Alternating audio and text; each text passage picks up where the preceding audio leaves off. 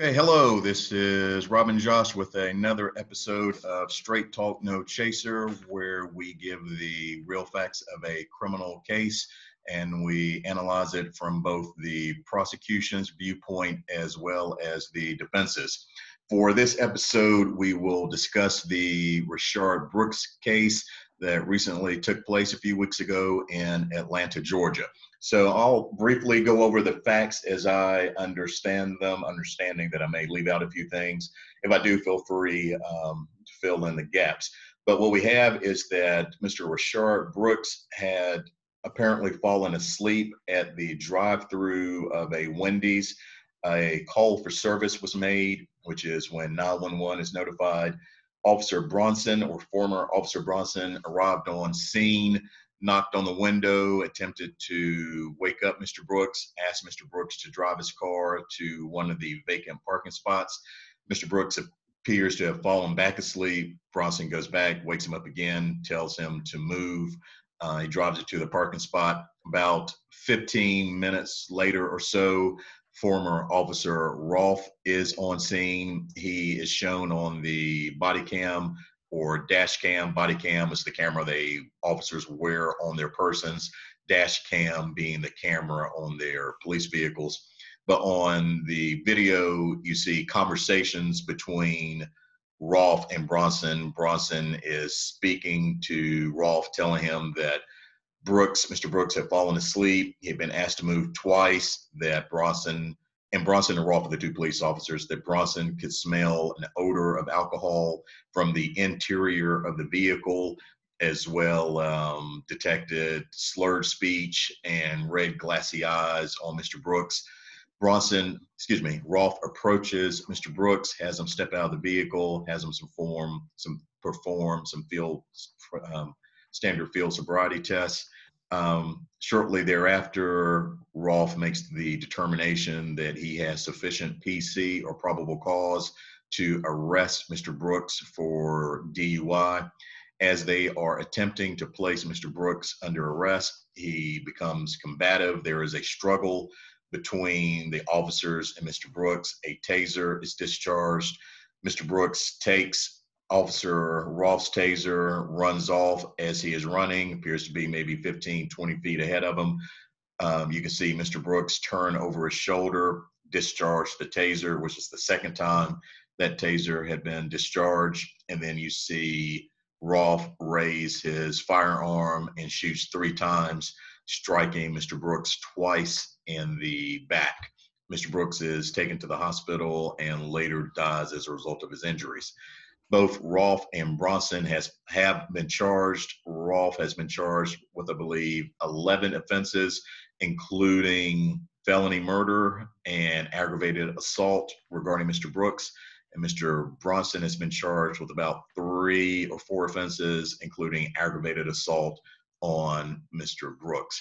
Um, before we get into the charges on the officers, let's talk about the initial scene how DUI, or as we call it, DWI, works. So tell us your thoughts or feelings about that initial interaction between the officers and Mr. Brooks. The initial interaction to me, in my viewing, appears to be pretty standard protocol for an officer either stopping a vehicle for well it's different because in this case you have a wendy's employee that's called uh, has a call for service that goes out saying that someone's fallen asleep uh, in the drive-through. So even in the first initial interaction with Mr. Brooks, Officer Brosnan, who's the first on the scene, he doesn't appear to be handling the situation as if it's a DUI initially. That that that kind of has to be investigated, which is also why you see when he knocks on the the window of Mr. Brooks and wakes him the first time and asks him to move to the space, he allows him to move his car uh, and parking in a parking space from the drive-through line. Um, if this had been, you know, hey, this guy is drunken and disorderly, he's gotten in his car and now he's fallen asleep in the drive-through line, I think the interaction initially would have looked a lot different because they would have had probable cause or at least a reasonable suspicion to believe uh, he was under the influence uh, of alcohol when they arrived on the scene, and that wasn't present in this case. Um, on the second time, once he pulls into the space and he begins the interaction again, I think think things go fairly standard for a protocol for establishing or investigating whether the occupant or the, the, the, operator of the vehicle is driving under the influence of alcohol. It's important to note that um, you don't have to actually be operating the vehicle on a highway or on a road. The vehicle just has to be on, and you have to be proven to show that you've been under the influence of alcohol. Um, there, there is some debate in this case, and this may be getting ahead, but I think it's important to note that there's at least anecdotal evidence of other officers and other situations where it appears that this situation is pretty well in hand and taken care of by the time Brosnan and uh, Officer Brosnan and former Officer Roth uh, initiate communications with Mr. Brooks and have a discussion with him. At that point, I have heard personally anecdotal evidence of similarly situated people being given the opportunity to either drive their vehicle home and the officer follow them or have someone have them call someone that they trust a family member or a friend to come to that location and drive their vehicle home for them or pick them up and drive them home so they don't go back out on the street after drinking. Um, so that anecdotal evidence exists and i think it's at least reasonable for any human being that's looking at the situation to say did you really have to take it to the point of an arrest or make it a bigger issue than it was. He did fall asleep in a drive through. He wasn't posing a, a, necessary threat to anyone at that time. Um, obviously, if he's pulled over on the side of the road driving the vehicle, that's that's a much different scenario. Um, but at the same time, you, you you look at how that plays out, and you have these um, groups and like Mothers Against Drunk Driving, MADD that has made a, a large push because it, it has been shown that statistically a lot of lives are lost every single year due to drunk driving. There's been a major crackdown nationwide, uh, in some states more harshly than others, on law enforcement's um, really cracking down and issuing tickets and citations for drunk driving. And it's also seen uh, an uptick in what courts are even willing to negotiate on when it comes to drunk driving to handle that public policy issue of not putting other lives at risk because you've decided to voluntarily go out and have a couple of drinks and now you're too intoxicated or you're beyond the degree of intoxication that has been established to operate a motor vehicle properly and safely. So, in terms of the initial interaction and the conversation, you know, that first whole almost half an hour that goes by appears to be very standard. Uh, you did mention in the facts that they went through a field sobriety test. Uh, he went through the HGN test, which is um, a test that measures how your eye movement works. There's about six clues involved with that. The degree of deviation and twitching of your eyes that can indicate your level of intoxication, field sobriety test. And then he was also given a breathalyzer, um, and that was on the scene by former Officer Roth. Uh, Roth, and he, he, he did blow above the legal limit, which was 0.08. He blew, oh, I believe the the facts were uh, the the breathalyzer showed he blew a 0.108. So at this time during the interaction, before he's uh, attempted to be put under arrest, officers have probable cause to to conduct the arrest and to place him under arrest based on uh, his field sobriety test, the FSTs that were performed, and a breathalyzer on the scene. Now that's not admissible in court. So if he was was taken into the the jail, he would have to perform another breathalyzer. That's the breathalyzer test that would have been admissible in court. But unfortunately, as we know, it it, it escalated shortly thereafter being asked to put his hands behind his back and be placed under arrest. And it ended much more tragically than it needed to. Yeah, I'm not as offended by the initial interaction as I feel like some some other people say. Obviously, you know, officer can do a solid and say, "Look, you're too intoxicated. Uh, you know, probably need to go home." And there are maybe some issues or some problems you may have with the prosecution when the person is in a, a parking lot. But like you said, so under DWI or DW, DUI laws, the vehicle has to be in operation as long as the engine is turned on. Operation aspect or that part you have to prove that's satisfied. Or even when the car isn't in operation, you see a lot of times where they'll check the hood um, and they'll mm-hmm. argue, well, the hood was warm, which meant right. the car had recently you know, been, been turned on. Um, so I agree that yeah, they could have just said, look, you know, call a ride. You say you just left somewhere, you don't live too far. Let somebody come out here and get you. Um, but for them approaching someone in a parking lot and the car is on, or like I said, been turned on, then I agree that they could have, you know, gone through the steps of saying is the person under arrest. I think where it does get kind of murky if we were just looking at a straight DWI case. Um, I think, like from a defense viewpoint, is so much time passes from when initial interaction to when they do the field sobriety test or when they make the determination to place under arrest. So, an argument would be that obviously people who are intoxicated don't stay intoxicated forever. Um, blood alcohol content rises, blood alcohol content lowers. Um, so I'd argue that at that point where they first have that interaction, you know, he's not over the the legal limit of 0.08. But you guys take so long and don't know what you want to do, and that by the time 20 minutes later, when you actually have him blow on the breathalyzer, at that point is raised. But does that mean that he was over the limit when the car was in operation? And then you probably have some other proof issues of in terms of that. Well, that's a yeah. I didn't know what that's, that's a great that I think that's a great okay. point, honestly.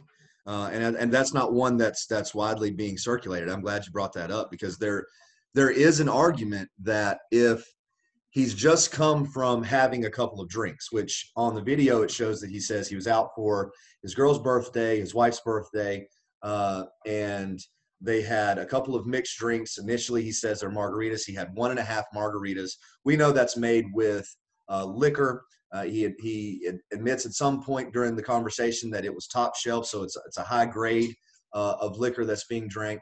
Uh, there there is at least an argument if he's coming directly from that that dinner or that that that date with his wife for his birthday that when he pulls into the drive-through he also says he's having a conversation with his wife about what she wants to eat.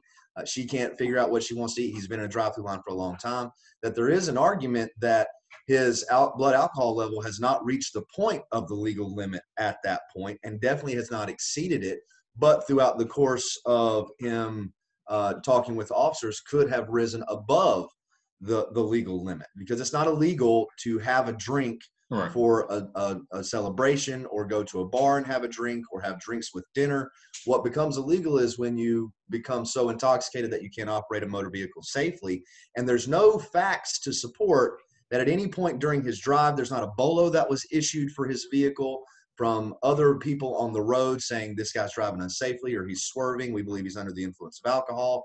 In the drive through line, he's not getting too close to people or creating any issues. He doesn't seem to be having any type of interactions with anyone to establish that anyone assumed he was under the influence of alcohol at all. And even Officer Brosnan doesn't make that assumption directly by allowing him to, you know, take his car out of park, pull out of the drive-through line, and park the vehicle in the parking lot. So, I, as far as a defense attorney or from a defense standpoint, that's a fair argument to at least raise is that there's no facts or evidence supporting his blood alcohol concentration was above the legal limit prior to the nearly 30 minute conversation before he's issued the breathalyzer. I think that's a solid a solid point to make on the on the topic.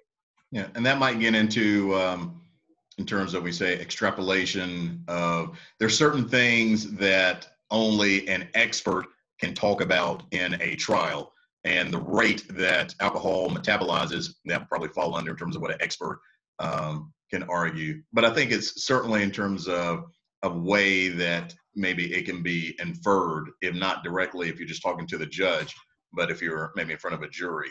Um, but but like I said, like uh, unfortunately, it never got to that point.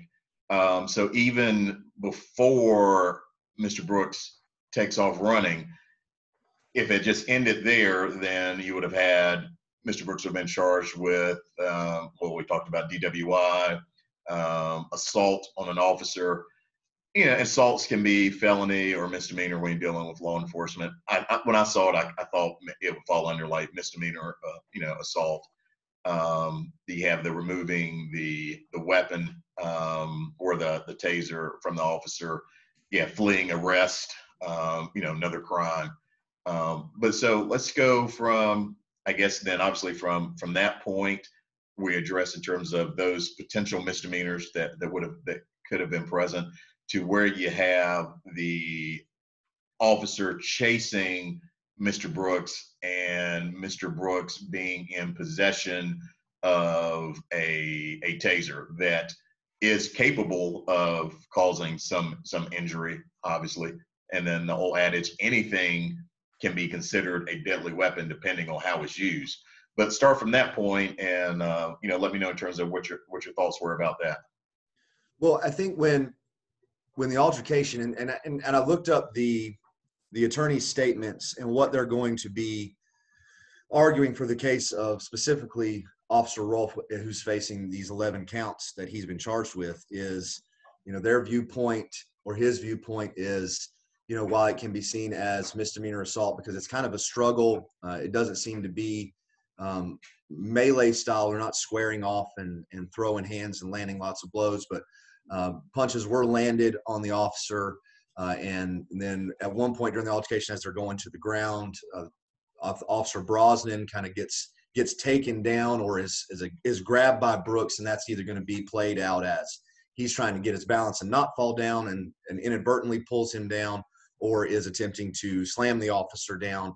That's going to be played by both sides different ways. So you have to look at that and see that that's a double-edged sword that's probably going to be used factually at trial. So you, you have those situations occur, and then under those circumstances, obviously the defense for the officers is going to be that that's that's felony assault uh, on behalf of Mr. Brooks. It's felony obstruction of an officer. Those are things that they've already said that they're they're they're claiming uh, that will be they will be arguing under Georgia law. And then I think the other one they brought up was uh, in in taking officer. It's important to know who's in the facts to get this straight because I did a lot of research on this. In the facts, he actually takes Officer Brosnan's taser, which means Officer Roth still has his taser which is important under the circumstances as to what happens after the assault with the officers and the affray takes place. So punches are thrown. Officer Rolfe's punched. Officer Brosnan gets taken down. He hits his head. We find out later that he did suffer a concussion from hitting his head on the pavement, and he's able. Mr. Brooks is able to to take away the taser, and it was fired twice. So a taser was the, fired during this affray twice in the attempt to subdue Mr. Brooks and none of the prongs were able to attach. So there's there's three three shots that can be fired from a taser. So the, the taser that Mr. Brooks has from Officer Brosnan has been fired twice. He's got one shot left, uh, but Officer Roth has his taser that is fully functional and working. That's right. So, you can see on the video, Roth drops his taser um, and switches right. hands, switches, puts the gun in another hand. Got so that's where we get into you know the discussion on and I, and I think the discussion is mixed here, especially from uh, DA Howard in in the prosecutor's office. Several weeks ago, in uh, an, a, protester case, uh, he claimed that the officer pointing his taser at one of the protesters was an assault with a deadly weapon or uh, an attempted assault with a deadly weapon because that a taser was a deadly weapon. He says that three times in a press conference. In this press conference, he says that the taser is not a deadly weapon. So there's a little bit of issue in the DA's office as to how they're viewing what a taser is and the lethal force behind it. We know from our experience and from what we've seen and what we've heard testified to, it depends on where you shoot someone with a taser as to whether it can be deadly. A direct shot to the chest can result in putting someone into cardiac arrest. A shot to in the face can also be deadly because of what it can do to the brain. Uh, so I, I, do think there is an argument to be made on both sides as to which way they're going to use ta- a taser as a weapon. Is it going to be considered a weapon for the purposes of deadly force, as was claimed two weeks back when an officer was charged with that charge for using a deadly weapon for pointing a taser? Is it not going to be considered that because of the escalation to Officer Roth throwing down his taser and pulling a sidearm and firing a, handgun, which we obviously know is a deadly weapon. It, there's been some back and forth on that, which makes it it muddies the waters uh, in in terms of deciding or determining in that interaction what the best course of action was. I think the argument that Officer Rolfe made that he didn't know if it was a gun that was being fired at him. He saw the flash. I don't think that argument plays well uh, in terms of a legal defense or in front of a jury uh, because he knew that the, a taser had been taken from Officer Brosnan. That's been communicated in the the affray, the interaction. Uh, that he knows that's going down, or at least there's a reasonable belief to know that's going down, because he didn't have any weapons on him during the, the, the courteous or cordial interaction or communication that occurred before the assault happened. So those are some facts and some some things that I know that the defense attorneys for Officer Rolfe have brought up and some issues with how they're describing or making a determination on how they're going to consider the taser under these circumstances based on how they've characterized it or categorized it in, in, in other situations that happened just earlier in the same month. So those are just some things in, in my research and watching different videos from different circumstances. Uh, obviously, we're, we're heavily tied into uh, protester defense and and seeing that in our own city that's those are issues that we're, we're all concerned with especially those in the legal field that are providing defense work. Uh, so those are those are definitely considerations and things to consider when you're analyzing the situation fully. Um, and then we can go into more detail. I think you wanted to go into more detail after he's running and, and fleeing because there is some statutory law against using deadly force when someone is fleeing to prevent their escape yeah. So before, yeah, before that, um, yeah, and I, I've heard people raise that issue about what Howard said earlier regarding the officers pulling out the taser on the i think they were like college students um, yeah at the time that doesn't bother me uh, as much or i wouldn't be worried about that if i was the the prosecution because those statements wouldn't be the statements attributed to the elected DA wouldn't be um, admissible. Um, I think it, my I think of it more in terms of you know we mentioned earlier anything can be considered a deadly weapon. I, I think you know you alluded to it depending on how it's used. You know, a right. hammer by itself is a tool, um, but if someone takes a hammer to somebody's head, then they're going to be charged with assault with a deadly weapon with intent to kill or inflicting serious injury based on you know our North Carolina statute. So, uh, but that's a, and I, I think that's a, a, good point that it's Bronson's taser, um, and as well as I think it's a good point in terms of what Rolfe's attorney is saying, because statements made by Rolfe's attorney can't be attributed to Rolfe but right. we now have you know your an idea in terms of potential defense right um, but if you look fast forward to trial um, if this does go to trial and that is what and the defense wants to be able to elicit this is Rolfe's mindset Rolfe would have to testify um, mm-hmm. And I don't know at this point if he has given a statement it's sort of in terms of when, you know, I guess prior conversations during any type of investigation, police officers have to cooperate um, in terms of with the investigation, but that can run contrary to what you would advise a client in a criminal case. He was fired. I can't remember. Was he fired like soon? I mean, fairly quickly. Yeah, he was fired. Officer Brosnan, to date, now this may have changed from my research, is on administrative leave. Right. Uh, but uh, Officer Roth was uh, almost immediately fired. Yeah, so if he's immediately fired, I don't know if he gains a whole lot then at that point to say, well, let me go ahead and, and give a statement. Um, right. FOP would probably have like a representative, fraternal order police a representative, like contact immediately. And but like I said, we, we just don't know. I, I probably wouldn't have advised him. Not probably. I, I know we wouldn't advise him like to give a statement right then. no uh, anyway. But um, if he gets to that point, he can, you know, determine when to best get that information out. He already have like the um, uh, his attorney getting it out. So back to if it's if you're from from the prosecution's viewpoint, you have a potential suspect being chased by the officer probably 15 20 feet if i'm eyeballing it um, ahead of Rolfe. he, uh, Brooks has a taser that has been discharged at this point three times. Um, so it cannot Twice. be twice. Twice. I believe I believe the standard issue taser for police officers that carry Can has has three charges. Okay. So I think it was discharged from my recollection of the facts from several different sources seems to elicit that it was discharged twice during the initial altercation in an attempt to subdue Mr. Brooks. None of the prongs hit Mr. Brooks or subdued him in any way. Uh, and I haven't seen anything from an autopsy report that shows that he had any prongs or any puncture wounds from the taser actually landing or being effectively used uh, by Officer Brosnan. But So he when takes Brooks fires it, it can't be fired again. yeah, when Brooks fires it, the when he turns back as he's fleeing and fires it at Officer Roth, that should be in essence, and of course this is a factual determination, whether Officer Roth fired a tas- his taser as well and Brosnan, I'm unclear on that detail.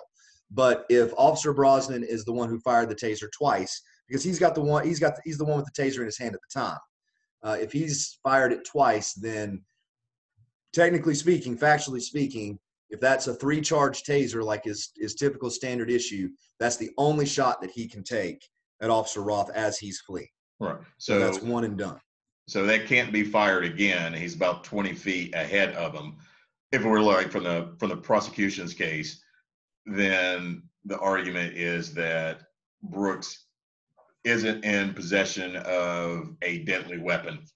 Um, but then I guess, like I said, from the defense's viewpoint, how do you attribute that knowledge to Rolfe, or even that in that you know those moments everything's happening like so quickly that Rolfe is conscious of this taser has been fired three times um, and as i'm running after brooks uh, i know that it's been fired three times cannot be fired again. Um, and then And he's got three shot and he's technically got three shots with his taser left yeah that he can use if he gets close enough to subdue Mr. Brooks and conduct a much more safe arrest that ends in and hopefully not the loss of life uh, under the circumstances. So that, but again, that again, that's uh, also a factual determination. If both Officer Roth and Brosnan had both fired their taser during the altercation, which I'm unclear of. So I want to be clear on that. I don't want to. Yeah, I haven't heard that. But if if that's if that is the case, or they bring that out, then there could be the argument from the defense that he's got more than one shot that he could use. And so that's why, if you consider it, or you have expert testimony to come in to say it is the use of deadly force, or you establish that it's deadly force, if he has a second shot, then that would go against the grain of, uh, you know, him pulling his sidearm being uh, less reasonable under the circumstances. But I think more clearly, or what I've seen, or what I, at least I've read, is that the two discharges are most likely attributed to Officer Brosnan's taser, taser, which to your point is saying that when he fires that third shot at Officer Roth, which the facts do show that there was some slight burns. Uh, it was a near miss, so he was almost hit with with the taser shot. At least that's what some sources say. That he no longer is in possession of a weapon that can be used in the same manner to to apply deadly force uh, in any any type of way after that shot's fired. Yeah, so that's what I was trying to get in terms of if Rolfe knows that it's been fired, discharged three times, can't be fired again, um, then you say, okay, well, that raises it from the prosecution's viewpoint. Um, but how, if at all, does it change that if, if you say, or the argument is that Rolfe, does, one, either he doesn't know that it's been fired three times, meaning that he's not conscious of that fact, it's been fired three times, uh, or or you say, or if it hadn't. For instance, Rolfe, if the argument is, and Rolfe has would have to testify that, you know, the question on, you know, cross from the prosecution, well, you know, you know how many times a taser can be fired. You've been trained on using this taser. You know it only can be fired three times. You knew based on that video that it had been fired three times. Uh, isn't that true?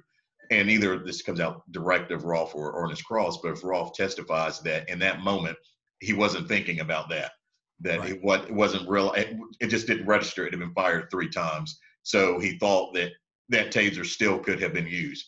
So if you say the taser stood, if it if he thought it could have been used or whether it could have been used, does that change it? Does that raise it from where deadly force would have to be used by by Roth?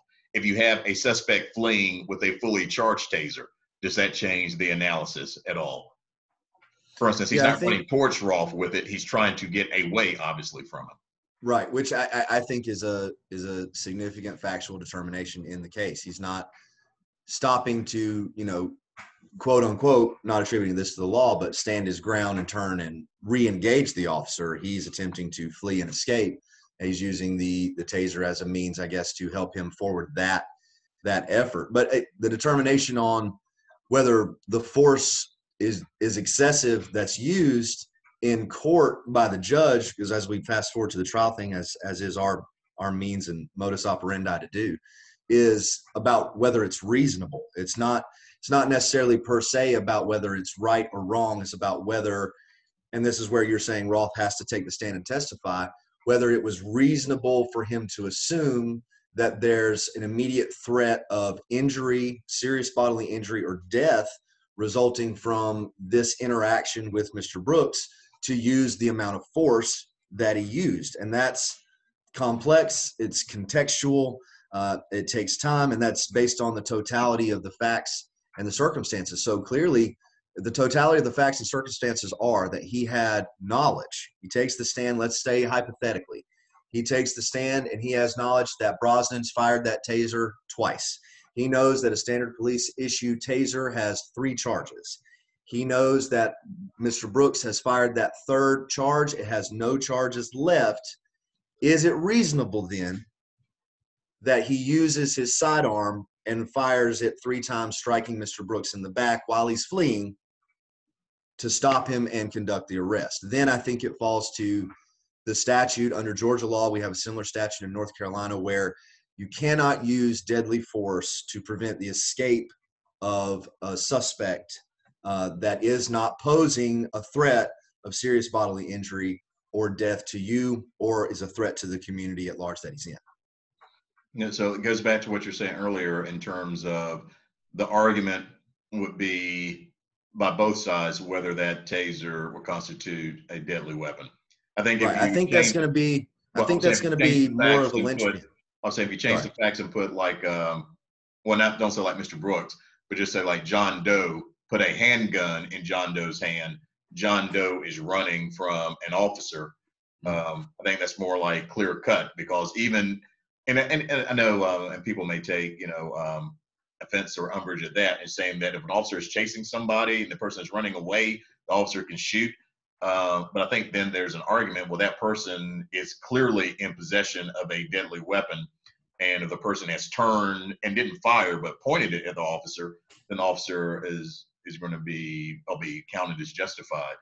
Um, but I think I'm sorry, I'm saying that would be in terms of the argument, and that if it's not a deadly weapon, he's not based on like you can't chase a fleeing suspect. Um, he's not going to be able to use deadly force. And then if it is a deadly weapon, then I guess that, that does change your analysis. Sorry, I was trying to get that out. I didn't mean to interrupt. Go ahead. No, I didn't. I, I didn't mean to interrupt you. It, it is a good point, and- and I think the I think the case does turn on that more than people, more than some people that I've talked to want it to or believe it should. But I, I think that's a factual determination that the court has to make, uh, whether they're going to consider a taser deadly force and whether you can substantiate whether it was reasonable for Rolfe in the moment after just being in a in an altercation with the suspect, uh, having his other officers' tasers taken from him, if in that moment he is calculating to a certain degree of certainty how many shots are left in that taser, and that's supposed to limit his ability to act uh, under other circumstances, like we're saying with a John Doe who's got a gun. Let's say he's got a revolver and five shots have been fired. He turns and points the gun and fires a single shot. That doesn't really change the analysis. It's still a deadly weapon he still fired it at the officer, even though now he's out of rounds.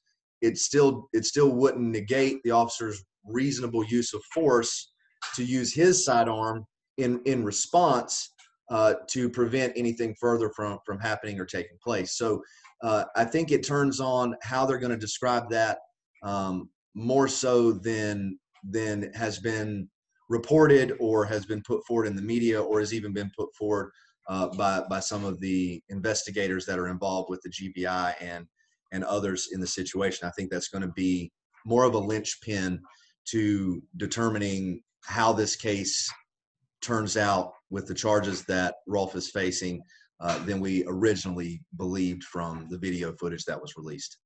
You mentioned GBI. I wanted to touch on that real quick. Georgia um, has, well, the Atlanta Police Department, I've heard, has this long-standing policy that whenever there is an officer involved shooting, the Georgia Bureau of Investigations is or, or is contacted. And I think that's good. I think that's how it should always be. You should always have a third party, neutral third party come in and analyze these cases because I think the relationship between the prosecutor's office and your police department can't, even if it's just appearance wise, can be too close. I mean, they're the ones that are bringing the cases and prosecuting the cases. So GBI is always brought in for officer involved shootings, but it seems unique in this aspect that the GBI has not finished their investigation and the prosecutor's office has already conducted their own independent investigation and made a determination to bring charges. I was speaking like to a another attorney and I was saying, well, that's what happens with our clients in terms right. of we can always say, hey, you know, you need to talk to this person, this person. We our client was thinking that his life was in danger or this was going to happen. And 99.9% of the time, it's like you tell it to the judge. You think you act in self defense, then that's what you tell the jury. If it goes that far, we have a homicide, we got a suspect, we make an arrest. So here you have a homicide, you know who did it, um, there are witnesses, there are video. So I was more the mindset that, yeah, that's you make that determination um, so you can go ahead and make the arrest. But since you have this investigative body that always comes in and you know that they are investigating, um, I don't necessarily see why you wouldn't wait for them to finish their investigation and turn over their findings. But uh, what were your thoughts about that part?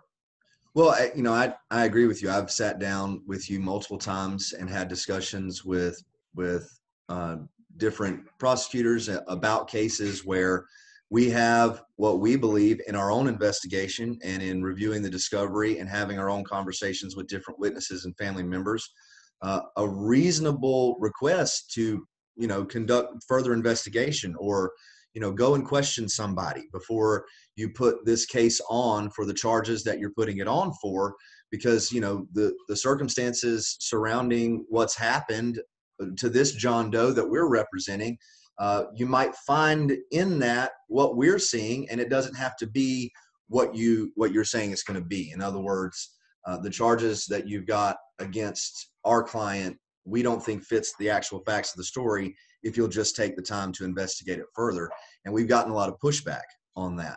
Uh, so I, I was also confused as to how quickly. I mean, it was 11 counts which you know for for that many counts uh, that that that requires a lot of time and energy and effort to to look at the facts and circumstances of the case. I think there there are possibly two two explanations that in in the research that i've done and in looking at all of the news sources uh, that i've looked at could be used. You know this whole interaction the whole thing start to finish from the drive through to the parking space to outside of the car to the altercation to uh, the chase, the shots from Mr. the the taser shot fire from Mr. Brooks, the gunfire from former Officer Rolfe, and him lying in the parking lot. All of it's on video, and pretty much everyone has seen it. So it's out there in the public eye. It's out there in the public view, uh, and you're not. In other words, it's not a case where all of this happened and there's no video footage. So you have to rely on uh, an investigative group or third party to make factual determinations or determine what actually happened from pulling in different eyewitnesses that didn't pull their phone out and video it or looking at surveillance footage you're looking to talk to the employees of the wendy's any patrons that were there that night that are willing to talk to you uh, because you do run into that in cases too, where maybe somebody was there, but they don't want to inject themselves into the case or be called to testify, so they don't have anything to say about it. Um, you don't have those circumstances in this case, so you could see that the investigation is, at least in the prosecutor's office's mind, more clear cut than most because you have basically an A to B, start to finish video layout of everything that occurred. Um, the other aspects of it that's been brought up or been brought to my attention is that there is some um, dissension in the ranks or some uh, animosity between the prosecutor's office, DA Howard, and the GBI because there's an investigation into several of the actions of Prosecutor Howard. I don't want to get into too much of the politicization of everything uh, and the ties to the protests uh, and also you know running for office things of that nature but there's been a lot alluded to as to um, you know just i guess the way i can put it without going into all the details of of everything and trying to smear anyone or make anyone look bad is that there is animosity between the the da that that came across with the charges and the gbi so this could be a uh, you know a little bit a little bit of a situation where you're acting on your own uh, on your own accord because you don't want to wait for them to finish the investigation because like i said you got everything in front of you that you need if they come out with a different determination that'll be for them to come up with on their own. So those are the two things that i think are possible reasonable conclusions to to assert as to why they're they're operating sort of independently. Um, and anything beyond that would just be so highly speculative that it wouldn't even be worth the time in, in going into. You know, I think that is going to be interesting if they come out with different recommendation for charges. I think the whole background info, like I said, no need to you know go into it, but the whole background between the GBI and Fulton County DA's office, as well as Fulton County, you know, which talked about Fulton County DA's office describing a taser as deadly in one case and non-deadly in another. I think those things play into potential change of venue motions. Yes. Um, I'm looking at our time, and we have court coming up um, in terms of how long it's going to take us to drive out of county uh, to to get there. So I want to like put a, a pin here and say that when we come back, let's talk about in terms of start from that view that point of where let's talk about more about the change of venue, what that means. We talked about felony murder in the beginning, but yeah. it's kind of like for our next one, let's talk about felony murder, how it relates to this case, yeah. and are there um, theories for any like potential other charges? For instance, when I say potential other charges, to me, it's kind of rare where a prosecutor's office goes for felony murder when it is an intentional shooting um, of the person. Felony murder makes it maybe like easier, but normally when if someone aims, shoots, and says "I got him," um, we don't see just felony murder um, in in those right. cases. But hey, but yeah. that'd be like a little like foreshadowing, like for you. Like let's let's let's start with that. Yeah, uh, that's good. Yeah, I like to go uh, through. I'd like to go through too in the next episode the all 11 counts because there's as much as we've talked and fo- focused on the taser there's also another charge that's pretty significant in how it's being depicted and used by the da's office as another potential uh, deadly force um, use which has to do with uh, officer Rolfe's boot uh, when it, in one part of the video it appears that that he kicks Mr. Brooks after he's down. So there's a lot more there's a lot more meat on the bone when it comes to this case as to the counts that have been raised, the charges that have come forward, and and I do agree. It's it seems uh, somewhat reminiscent of a Minneapolis type situation where you could have gone for first degree murder and say there was intent and, and premeditation on behalf of the officer, but you just don't go there.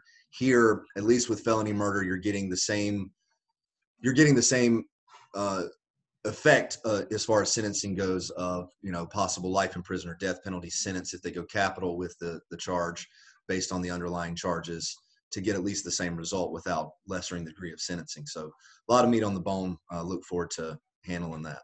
All right. All right. So we'll see you all for our next episode, and I'll see Joshua shortly in court. See you there, man. all right.